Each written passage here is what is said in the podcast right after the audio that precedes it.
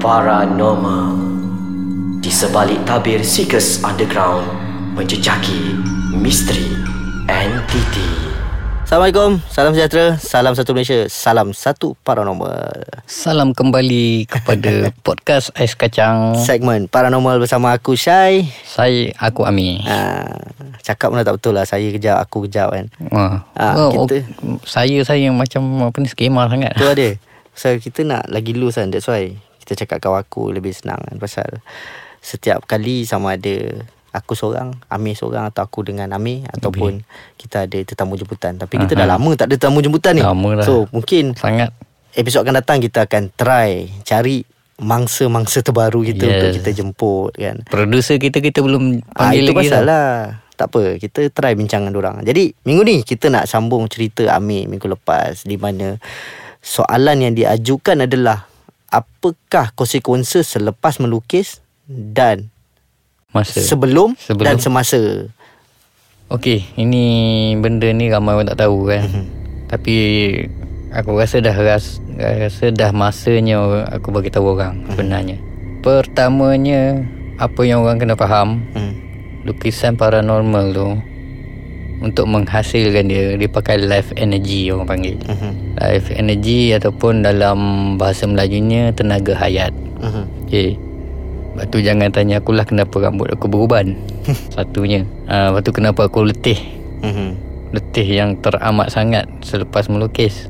Sebab life energy itulah Mhm. digunakan untuk satu bukan satu, bukan setakat melukis tau. Mhm. Dia masa melukis aku akan communicate. Mhm. Aku akan communicate dan boleh kata dalam masa yang sama aku akan bertarung dengan benda tu. Betul. Dia bukan bertarung macam bersilat ke apa. Dia energi lawan energi tau. Bertarung dalaman. Ha, dia bila energi bertemu energi kau faham-faham lah kan. Mhm. Ha, siapa belajar sains tahulah. Mhm. Pertembungan antara dua tenaga kalau orang kata positif sama positif dia akan berapi. Hmm, betul. Dia jadi macam Adam Stacy bergabung meletup. Ha, yang gitulah. Ha, jadi itu salah satu konsekuensinya. Tapi persediaan sebelum melukis ramai orang tak tahu. Dia persediaan ni aku buat sebelum aku masuk dalam rumah tu lagi. Betul. Tu ramai orang tak tahu sebab biasanya aku akan buat diam-diam. Antara-antara kita orang je lah yang tahu pun Hmm. kan. Dan ramai juga kru-kru seeker yang baru. Dia orang tak faham kenapa certain-certain tempat masa dia orang tengah set up ke apa semua, Mhm. tiba-tiba aku, akan- aku akan pergi duduk kat ujung-ujung Mhm. dan aku akan tutup mata aku diam. Itu ramai orang tak tahu.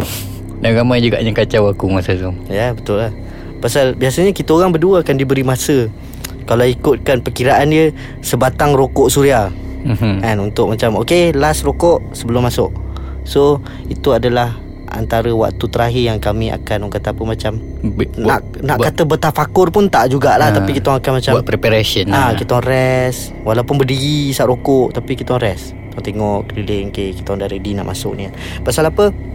Mengikut pengalaman aku sendirilah Bila waktu Amir melukis ni Seingat aku lah Ada dua tiga insiden di mana uh, Aku dipanggil Untuk membantu Sharekan aura tu kepada Amir Pasal Amir dah Kehabisan tenaga. kehabisan tenaga. And Benda tu Dia macam jarang sekali terjadi. Tapi bila tiap kali jadi tu kan Aku akan ada satu Terdetik dalam hati ni kan Eh ni kalau gua kena ni Teruk. Teruk ni Kan Aha. Tak pasal-pasal lah gua kena kan Tapi pasal Alhamdulillah lah Keserasian aku dengan Amir ni Yang membuatkan Kita orang Masing-masing tahu macam mana nak ah, handle. Kita orang boleh handle Antara satu sama lain Tapi benda bab-bab melukis ni Kalau boleh panggil air Dia boleh cerita oh. Sebab Betul. dia yang banyak tampung aku masa Betul. Apa ni Masa aku melukis hmm, Boleh Betul kata tiap, tiap Hampir setiap sesi Hmm, betul. Dia akan ada kat belakang aku. Dia akan jadi peneman setia. Pasal apa tiap kali Amir melukis Ada setengah tempat Dia memang biarkan Dia memang minta dia dibiarkan berseorangan Tapi tu kalau dia berdekatan dengan base. Tapi kalau Amir akan mula melukis Di kawasan rumah Yang kita menyiasat tu Mesti akan ada seorang yang akan handle dia Iaitu Ai mm-hmm. Dia je yang faham. Aku tak tahulah Mungkin sama-sama budak silat So diorang dah tahu. Jadi apa-apa kau boleh lock ni Mamat kan? Mm-hmm. ha, Tapi kita akan sambung cerita selepas ni. Kita akan berehat sebentar.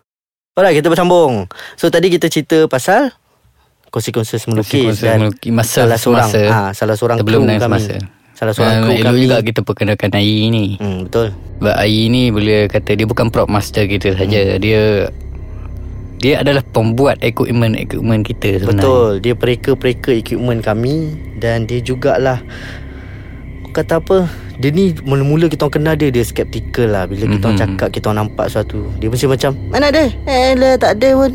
Tapi orang kata apa Rezeki dia Tuhan bagi kan. So dia start Dia dah mula memahami mm-hmm. Dan bila benda-benda pelik terjadi kat dia ni Dan mostly Jadi Bila dia teman Amir. Mm-hmm. Mesti dia kena Kena cuit Kena panggil Nampak kelibat lalu.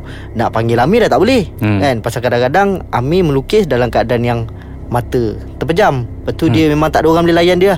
Pasal aku pernah Tersentuh Amir Waktu dia melukis tu Terkena cas statik Memang Oi Dia tu macam Oh ni kuat ni. So tak boleh. Nak kita nak, nak. Dia masa tu elektrik penuh kat Hmm. badan So charge static tu memang tengah gila lah kan?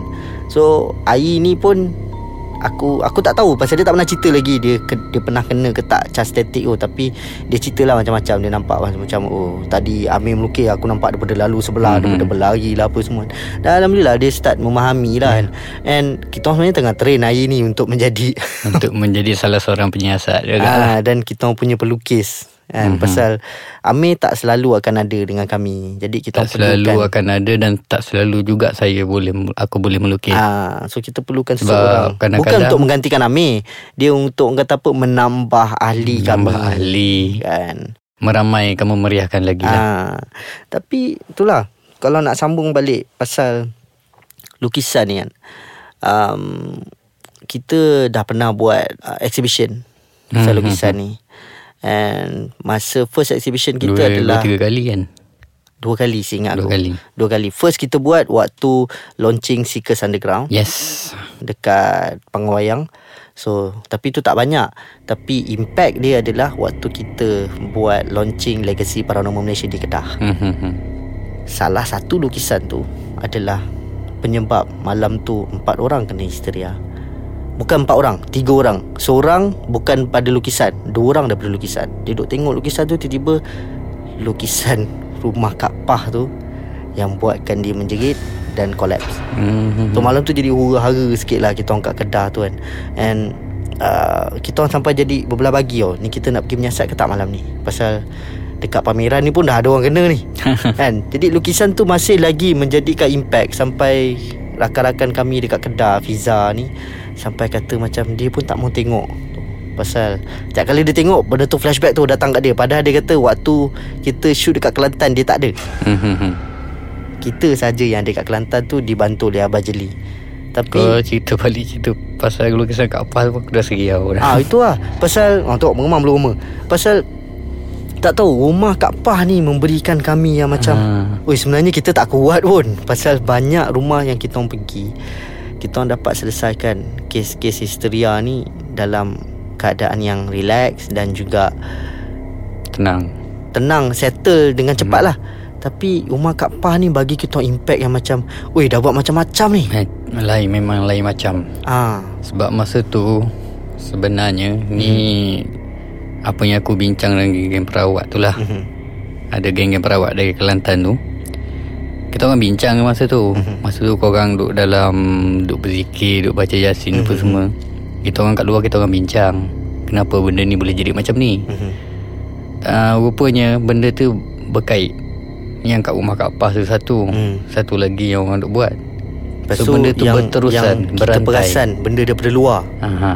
Benda-benda asing daripada luar pun tengah menunggu nak masuk rumah. Rupanya rumah ni dipagar Untuk yang dalam tak boleh keluar Yang luar tak boleh masuk. Mhm. kan? And kita orang pun tak perasan benda tu. Kita dah bogilkan rumah tu dengan tak ada pagar. So yang luar ni berlumba-lumba lah masuk. Berlumba-lumba masuk. Itulah jadi berdentu dentam kita malam tu kan. Hmm, sampai ke subuh. Sampai ke subuh. And, and ramai Ramai kita punya Rakan-rakan yang tengok episod tu semua cakap macam Episod ni lain macam. Pasal Dan- ramai yang tengok Dia orang goosebump Perkabaran terbaru Mhm. Kak Pah yang aku dapat daripada Abang Jili lah. Mhm. Dia dah pindah lah. Oh Dia tak okay. duduk rumah tu dah. Sebab dia tak tahulah apa pasal tapi Mungkin dah serik kot ha, tapi bagi aku alhamdulillah baguslah dia pindah. Mhm. Ah, Takut kena balik Pasal Mungkin waktu sesi Dan 5-6 bulan Seterusnya Dia boleh diselamatkan Mhm. Takut benda tu Datang balik kan Ya. Ha, jadi kita dah sampai ke penghujung episod. Dan um, kita tak ada masa yang panjang sebenarnya. So kita orang terpaksa cerita pendek-pendek. Ada ramai yang cakap macam oh kenapa pendek sangat cerita. Tu, pasal kita orang sambung ke episod-episod akan datang. Ya. Kadang-kadang cerita kita orang pergi dua episod, tiga episod apa semua. Kita tak tahu lagi lepas ni siapa tetamu yang kita akan colik untuk masuk ke dalam konti ni untuk cerita kan. Tapi kita target adalah kru kita sendirilah. Ni pun sebab bekerja masa cerita pasal lukisan ni pun tak habis lagi. Ah itu lah Tak apa Kita akan kait-kaitkan balik Pasal apa Rasanya dah banyak episod Kita mm-hmm. bercerita tentang Yang berkait dengan episod-episod yang lepas mm. Jadi Untuk sebarang pertanyaan Komen Cadangan dan juga pandangan Boleh tinggalkan kat ruangan bawah ni Boleh layari laman Facebook kita orang uh, Facebook.com slash podcast ais kacang Kita orang punya IG Instagram.com slash podcast ais kacang.my Website kita orang www.podcastaiskacang.com.my So Share korang punya pendapat Nah, mungkin kita orang terlupa nak cerita sesuatu mm-hmm. yang korang nampak cerita tu kita orang boleh ceritakan. Ingatkan kita orang. Kan? Hmm. Pasal terlalu banyak sangat cerita yang kita orang dah Lepas cerita. ni. bagilah buah-buah pandangan Ah. Apa lagi yang boleh kita orang buat Alright. Untuk memeriahkan podcast ni Hmm. So insyaAllah kita akan bertemu lagi di episod yang akan datang bersama aku Syai Dan aku Ami ah, di dalam podcast Ais Kacang segmen Paranormal. Assalamualaikum.